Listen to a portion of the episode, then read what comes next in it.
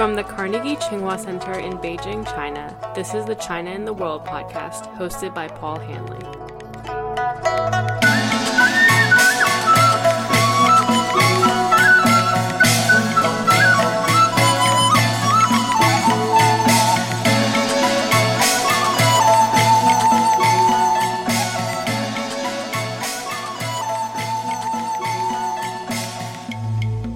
In the last month, North Korea has tested a nuclear weapon many times more destructive than the bombs dropped on Hiroshima and Nagasaki during World War II. North Korea also sent two ballistic missiles hurling over Hokkaido, the second largest island of Japan.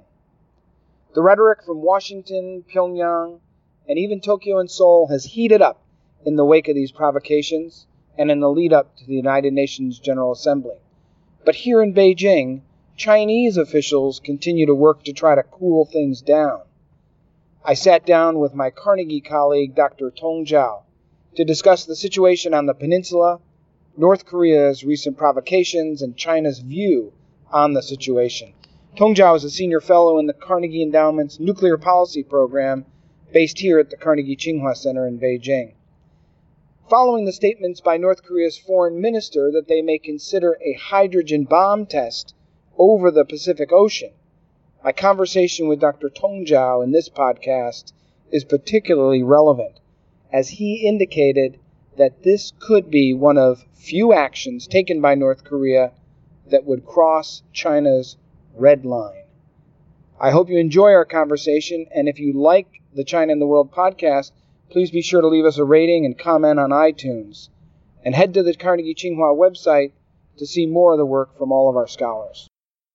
I'm glad to be joined today by my uh, good friend and Carnegie Tsinghua colleague Tong Zhao here at our center in Beijing, China. Congratulations are in order to Dr. Tong Zhao, who uh, recently got married. Congratulations. Thank you very much. Uh, I'm speaking with uh, uh, Dr. Tong Zhao just a few days after North Korea's latest missile test and a couple weeks after their sixth nuclear test on September 3rd, which uh, was a hydrogen bomb, most powerful test to date. The original estimates put it in the 100 uh, kiloton range, but I think updated seismic data indicates it could have been up to 250, 300 kilotons. Uh, some estimates I've seen says that's 17 times more powerful than the bomb that the United States used uh, on Hiroshima in World War II. Dr. Tong Zhao, I want to start out and just get a sense from you on how this recent nuclear test earlier this month uh, has changed the thinking of policymakers here in Beijing, if at all. Should we expect after this sixth nuclear test? This is the fifth nuclear test that Kim Jong un has done. His father did one nuclear test, Kim Jong un has done five. Should we expect a policy change from China? Um, and, and how does this impact the ability of the United States and China to cooperate going forward? Is this positive? Will this be helpful? Well, the sixth nuclear test uh, was different in the sense that it really made many Chinese fear about the direct impact of the test on Chinese interests. You know, due to the very large yield, explosive yield, there was real fear in China that this time North Koreans might have screwed up. Uh, there might be a serious release of radioactive materials that would spread into China. Maybe the water at the, at the underground water could be uh, affected after a period of time. Um, that might uh, lead to uh, uns- unstable ge- geological conditions near the the border in the mountainous areas. Uh, could uh, lead to the eruption of the uh, volcano there. Um, but after a little while, I think there was you know new data coming out from the monitoring station saying, okay, we were actually fine this time. Uh, we are lucky again. There was no serious release of radioactivity. Uh, there was only some xenon gas that was detected in South Korea, which um, poses no real threat to public health. Mm-hmm. Uh, so that sense of urgency quickly emerged, but also faded away uh, with time. Um, and also, the timing of the test uh, was interesting. Uh, it occurred uh, simultaneously with the opening of the BRICS summit in Xiamen, which was attended not only by the Chinese president but also by the Russian president. Um, and of course, China was the host. Uh, so it was a direct insult to two of North Korea's primary supporters, China and Russia. So there was uh, widespread uh, belief that uh, North Korea deliberately wanted to insult China.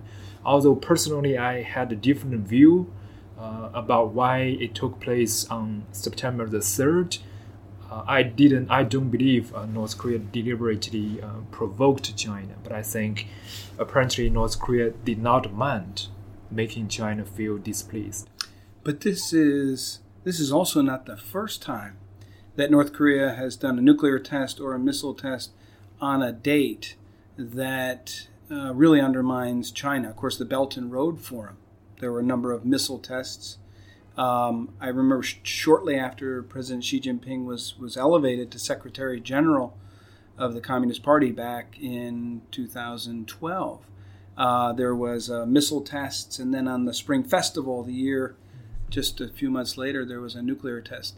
They do seem to be timed to Chinese events, um, and as a way to, you know, let China know that uh, North Korea is not pleased with something. Um, is that your sense that um, increasingly they're timed to Chinese events, activities, or things that are important to China, dates that are important to China?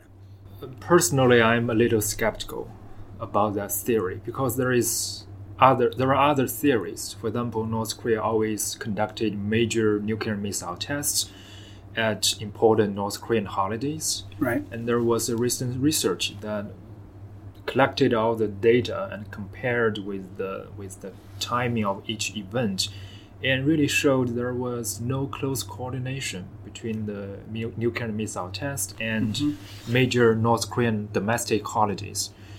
Um, I think you know sometimes we tend to see some testing happening at the same time with major Chinese events.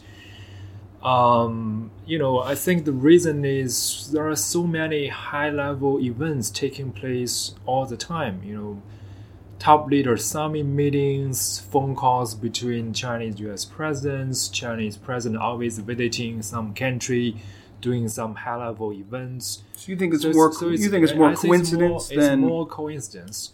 And um, if we look at uh, the nuclear testing history of other countries, China, for example, China's own first nuclear test took place at the same time when Khrushchev, Khrushchev uh, stepped off from power.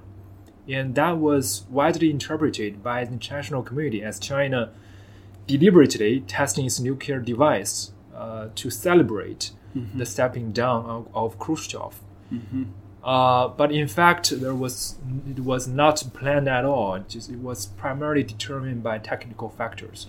I think major uh, national defense events, testings, mm-hmm uh, nuclear weapons, ICBMs, they tend to be determined more by technical factors, weather conditions, logistical factors.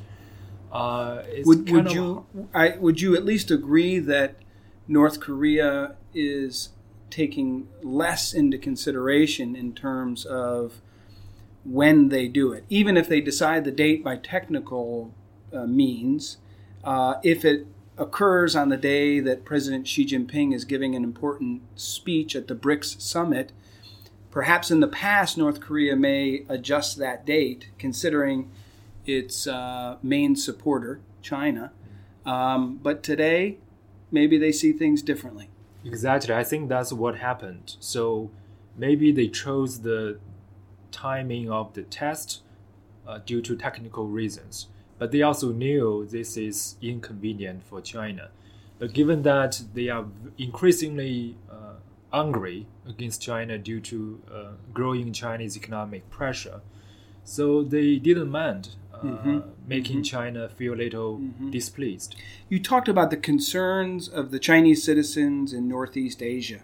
based on this latest test. This is not the first time we have seen those concerns um, surface. We saw this after the previous nuclear tests as well. There seems to be some growing concern in China for the safety of citizens.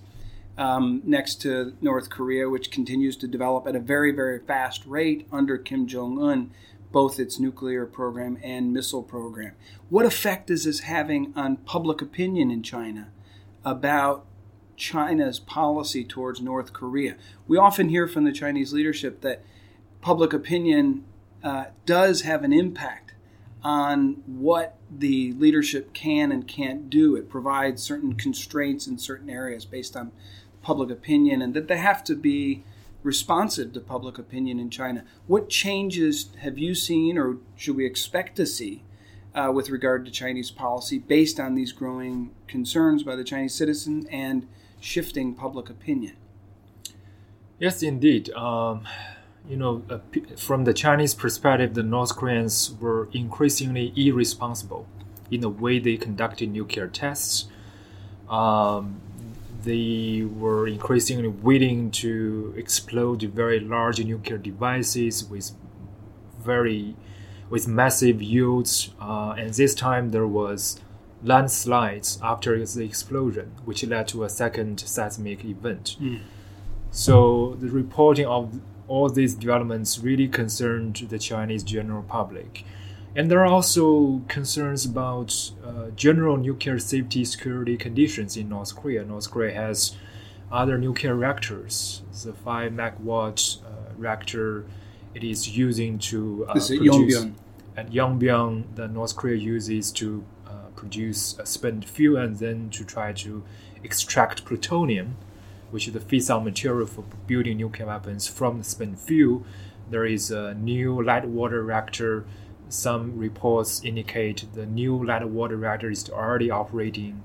Um, so if the North Koreans screw, screw up because they have very limited experience running nuclear reactors, don't forget even a very advanced highly industrialized country like Japan could screw up and have major nuclear safety disasters.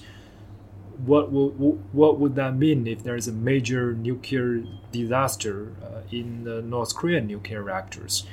So the concern is real and growing. However, I have to say, uh, it appears it, it is having some impact on the thinking of Chinese general public, on the thinking of Chinese experts, and maybe on the thinking of Chinese officials about North Korea. But again, we have been lucky so far. And there are more important geostrategic conditions on the Korean Peninsula that tend to trump um, technical factors such as nuclear safety incidents.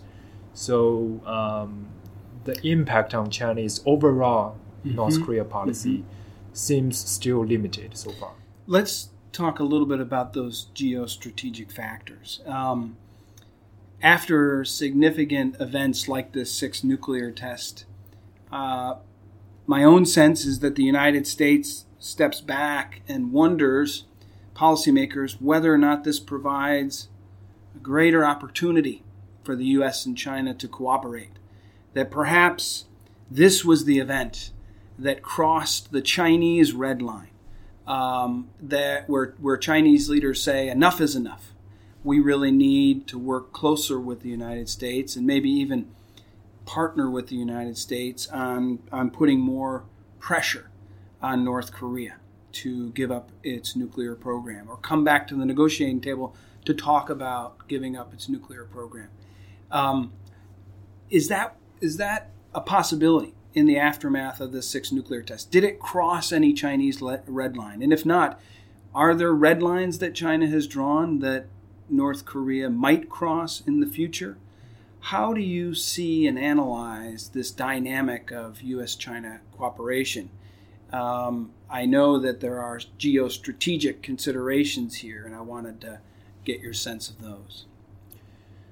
I personally don't see the recent nuclear test as crossing a Chinese red line. I don't think there is any clear red line on the Chinese part. Um, if there is some major incident, like if North Korea conducts another nuclear test, that they screwed up and released a massive amount of radioactive materials that spread to China and raised the general public fear, um, re- uh, caused social instability. That could fundamentally chi- change Chinese calculations. Or if North Korea goes so far as to launch a real nuclear warhead on the top of a missile in another test, simply to test their capability to mate a real nuclear warhead to their missile. And they shoot the missile towards the middle of the, of the Pacific Ocean and detonate the nuclear warhead into in the atmosphere. That would break a long-held nuclear taboo. Mm-hmm. I think those type of events could fundamentally change Chinese calculations. But short of that, I don't see. I think the Chinese basic calculations about its own geostrategic interests on the peninsula will remain the same. If a red line uh, or an incident, as you've just described, uh, two of them uh, very clearly, um, were to take place, what options does China see in terms of policy? How would China's policy change vis a vis North Korea? Uh, what does China see as the options in dealing with North Korea to, to get them to stand down and reverse their nuclear program? So, one fundamental concern uh, that pr- has prevented China from taking very radical measures, such as adopting a comprehensive economic embargo against North Korea to completely cut off North Korea's economic lifeline, is the concern that in doing so, uh, China would run the risk of turning North Korea into a Chinese enemy. Mm-hmm. And that will make North Korea another nuclear armed enemy in Chinese neighborhood. So at that time, I, I often hear Chinese scholars say to me, Paul, those missiles are not pointing at us yet. And um, there's a apprehension in China to take steps that they believe would lead to redirection of those missiles towards China. And that's basically what you're referring to. right, if it's China that is using economic pressure to threaten the stability of the regime, why wouldn't the regime use the same nuclear weapons and missiles to, to threaten China? Um, I think in that situation, North Korea can be as hostile to China as to the United States. And there were reports that senior North Korean officials already said uh, at their internal meeting that their Hwasong 12 missile, the intermediate range uh, ballistic missile, can cover every corner of China. So there is already very thinly veiled threat from North Korea on China as China steps up its economic pressure on North Korea. So that's the worst case scenario for China, which is making the North Korean nuclear weapons a direct threat to China. So if North Korea conducted nuclear tests in very irresponsible ways that caused direct impact on Chinese public health and Chinese interest, that could change the Chinese calculation. Uh, maybe China is now willing to run the risk of provoking North Korea and then try to work with the United States to address the North Korean issue once and for all. Um, but short of that, I don't see China wanting to risk that worst case scenario from happening. As we look at the uh, policy options, um, I would argue that all parties, including the United States, would like to find a way to resolve this diplomatically, peacefully. Um, but there seems to be some disagreement um, on when and how the parties should come to the table and under what conditions.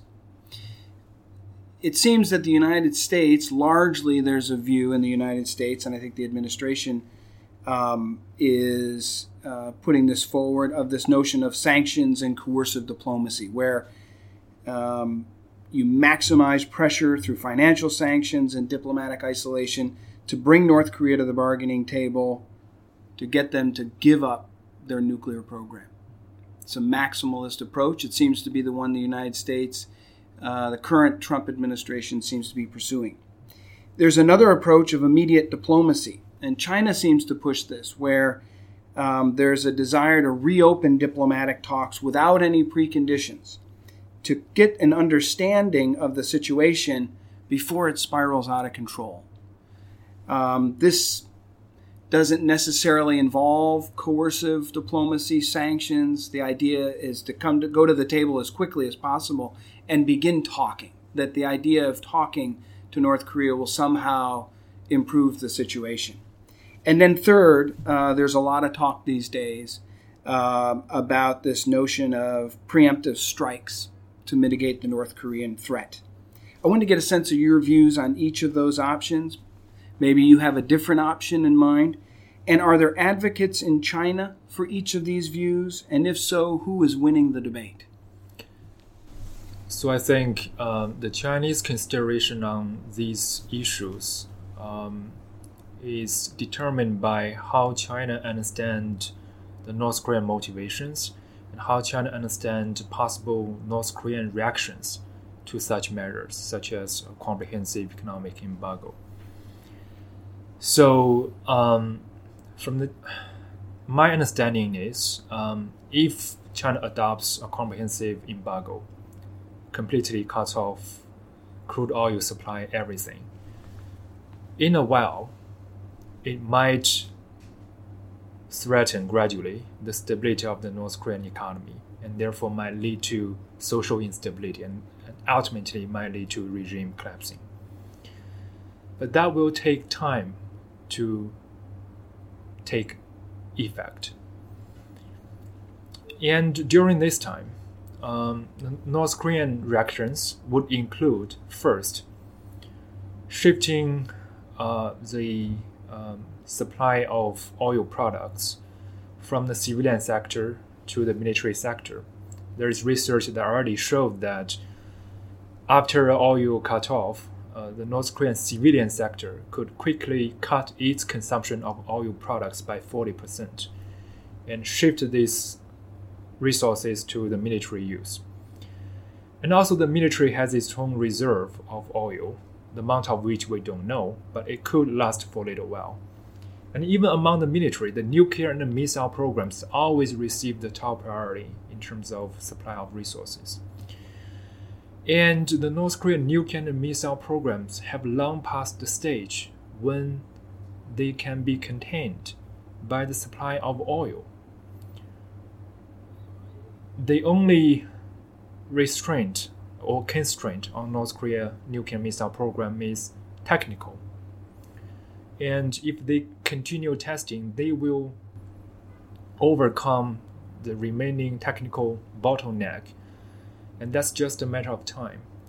So, in other words, a comprehensive embargo won't stop North Korea from making fast progress on its nuclear and missile programs in the near term future. And it's very possible that's North Korea, that's what North Korea is trying to do. They know the economic impact is coming. So they are doing everything to complete the last step of their nuclear missile program. And if they can achieve this very quickly by conducting a very small number of additional missile tests, especially ICBM tests, and maybe one more nuclear test, and then they can quickly uh, soften their position and launch a diplomatic mm-hmm. offense.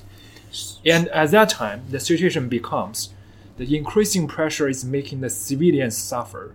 There might be increasing news reports of civilians uh, starving and even dying from hunger.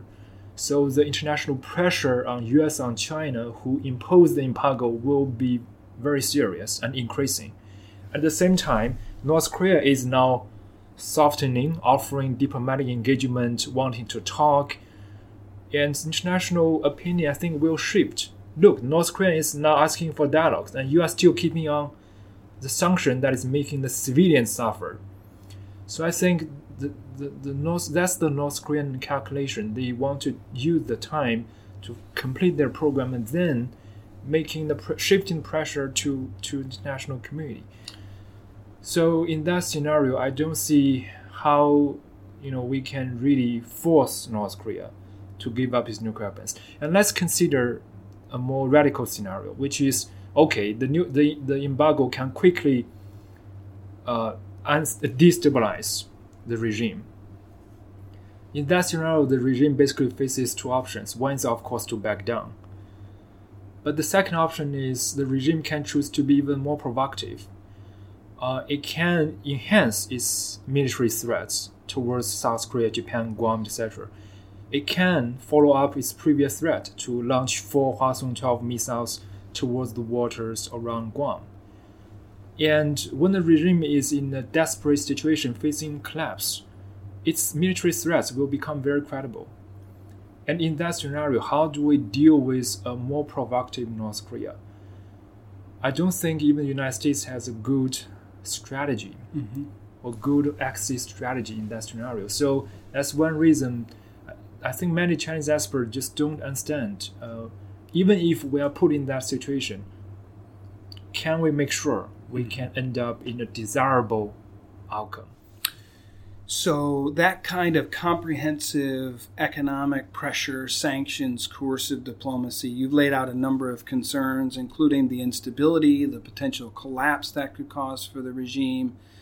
You didn't mention it, but I'm sure millions of refugees coming across the border is, is also part of that thinking. Um, you also mentioned that even if the United States and China were to come together and and and and put that kind of pressure on North Korea, Kim Jong Un is has got the pedal to the metal, and he is speeding forward as quickly as possible uh, with that goal, immediate, urgent goal to get a nuclear device on top of an intercontinental ballistic missile that could range the United States. And once he gets to that point, he can back off and perhaps move to diplomacy. So for a lot of reasons, and so that it's not even really, even if we chose to use that kind of coercive diplomacy, he's going to beat us to attaining that capability. And it's not, wouldn't even be feasible, wouldn't even be an effective approach because he's speeding ahead so fast. You also talked about the Chinese red lines, for lack of a better word. And if uh, an accident were to occur in China uh, with radioactive fallout, or if they were to test a nuclear missile that landed in the Asia Pacific, into the Pacific Ocean, uh, that these potentially would, would, would, would cause China to shift to something more along the lines of coercive diplomacy. Under that scenario, what would the Chinese goal be? Because I think one of the things I'm sensing is that American administration senses this situation as much more urgent. And as a result, wants a very aggressive and robust coercive diplomacy. China thinks that there's still time and doesn't see it as urgent. If China saw it as urgent and moved to this coercive diplomacy, what would the goals be? Because those potential risks that you've outlined, you've just outlined, uh, under a U.S.-led coercive diplomacy strategy would still be there under a Chinese led coercive diplomatic, diplomatic strategy. So, what would the goals be? Would they be different? And, and how would China consider those risks that you've just laid out in a situation where China decided to move towards coercive diplomacy? Right. If, if North Korea proves to be an immediate threat to China as well. I do see the possibility that China takes more radical measures. Uh, but I think um, it's more likely that China would, you know, allow or give um, agreement, give consent for to the United States, and to let the United States um, to take maybe a military option against North Korea. I still don't see China proactively considering a military option by itself against North Korea. And oil, an oil embargo. Right. In that Chinese? scenario, yes, I think uh, if Chinese interests are directly affected, I do see China maybe wanting to consider cutting the oil, cutting trade, trade. And the those... is already basically minimized you know all the exports uh, mineral resources, seafood, textile, all the major trade are already prohibited. Mm-hmm. Mm-hmm. Um, So it sounds like what you're saying is is if North Korea were to do something that that whether it was an accident or the type of test as you've described that China would see as extremely dangerous, um, that if North Korea took steps that were really directly in undermining Chinese interests, then there could be a decision to move towards the kind of approach that the United States has been advocating for some time. The other approach on diplomacy, where China has pushed reopening diplomatic talks without preconditions. Can you give me a sense if the United States and North Korea were to agree to convening talks? What kind of format would they take and what role would China play? Of course, China has been the chair of the six party talks. When I was the White House representative to the six party talks, China had a very central role uh, in, in those negotiations what countries would be involved and, and what would the United States, China, and North Korea, what should they put on the table? So I, I think many Chinese are very pessimistic about the prospect of um, making North Korea agree to denuclearize in the near term future. It appears to us that North Korea is fully determined to keep its existing capabilities. It might be open to discussing uh, refraining from further improving its capabilities refraining from further enlarging its arsenals. That's possible to negotiate about, but there is no chance uh, to negotiate with North Korea about rolling back its existing capabilities. So, if we take the coercive diplomacy strategy off, this very aggressive, robust attempt to get North Korea under so much pressure uh, that it changes the political calculus of North Korea, and they may consider giving their nu- giving up their nuclear programs.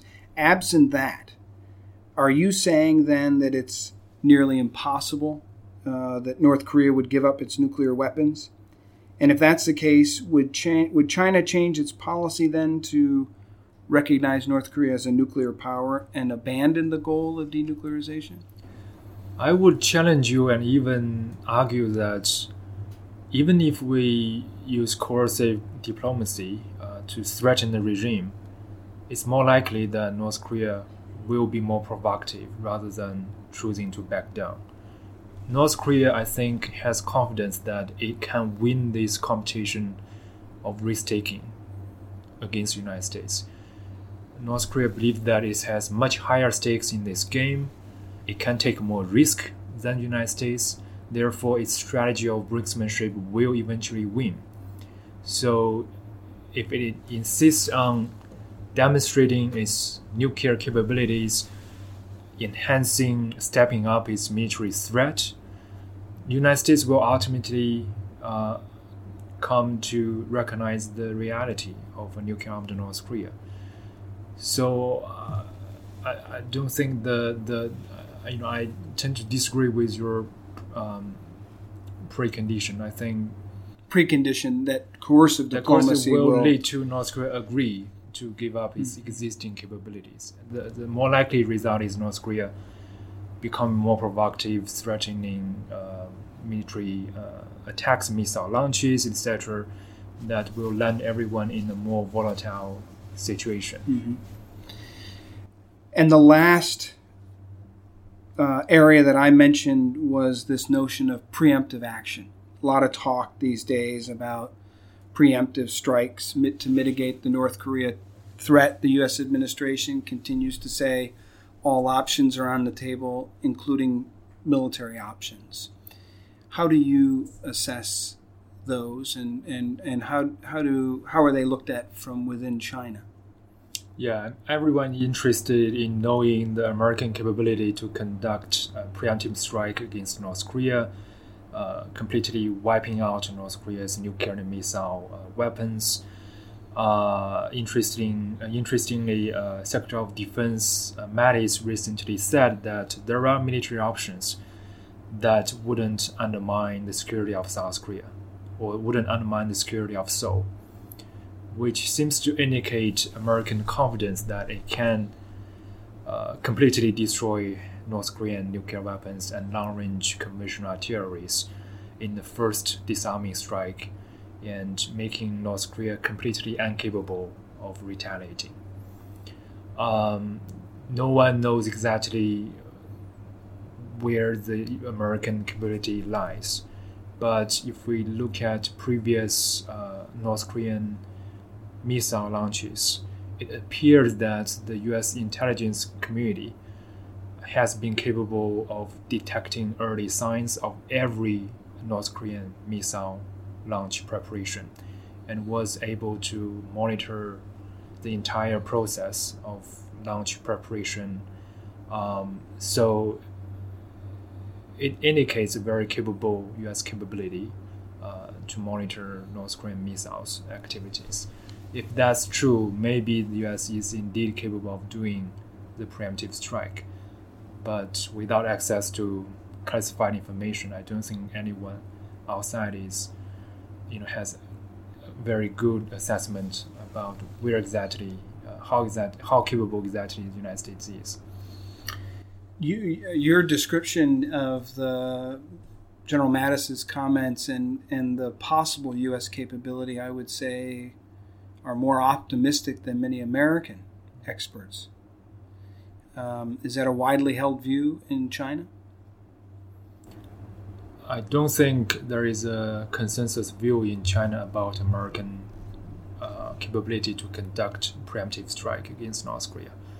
Um, um, people have different theories, uh, guesses about U.S. capability, but no consensus. Finally, Dr. Tong Zhao, there's an important meeting here in China in October, the 19th Party Congress, and shortly after that, President Trump is expected to travel to China on a uh, on an official visit, uh, perhaps in, in November around the East Asia Summit and APEC meetings in Vietnam and the Philippines. Does this present opportunities for the U.S. and China to do something more uh, in collaboration with, with regard to North Korea? How should we see the importance of that trip?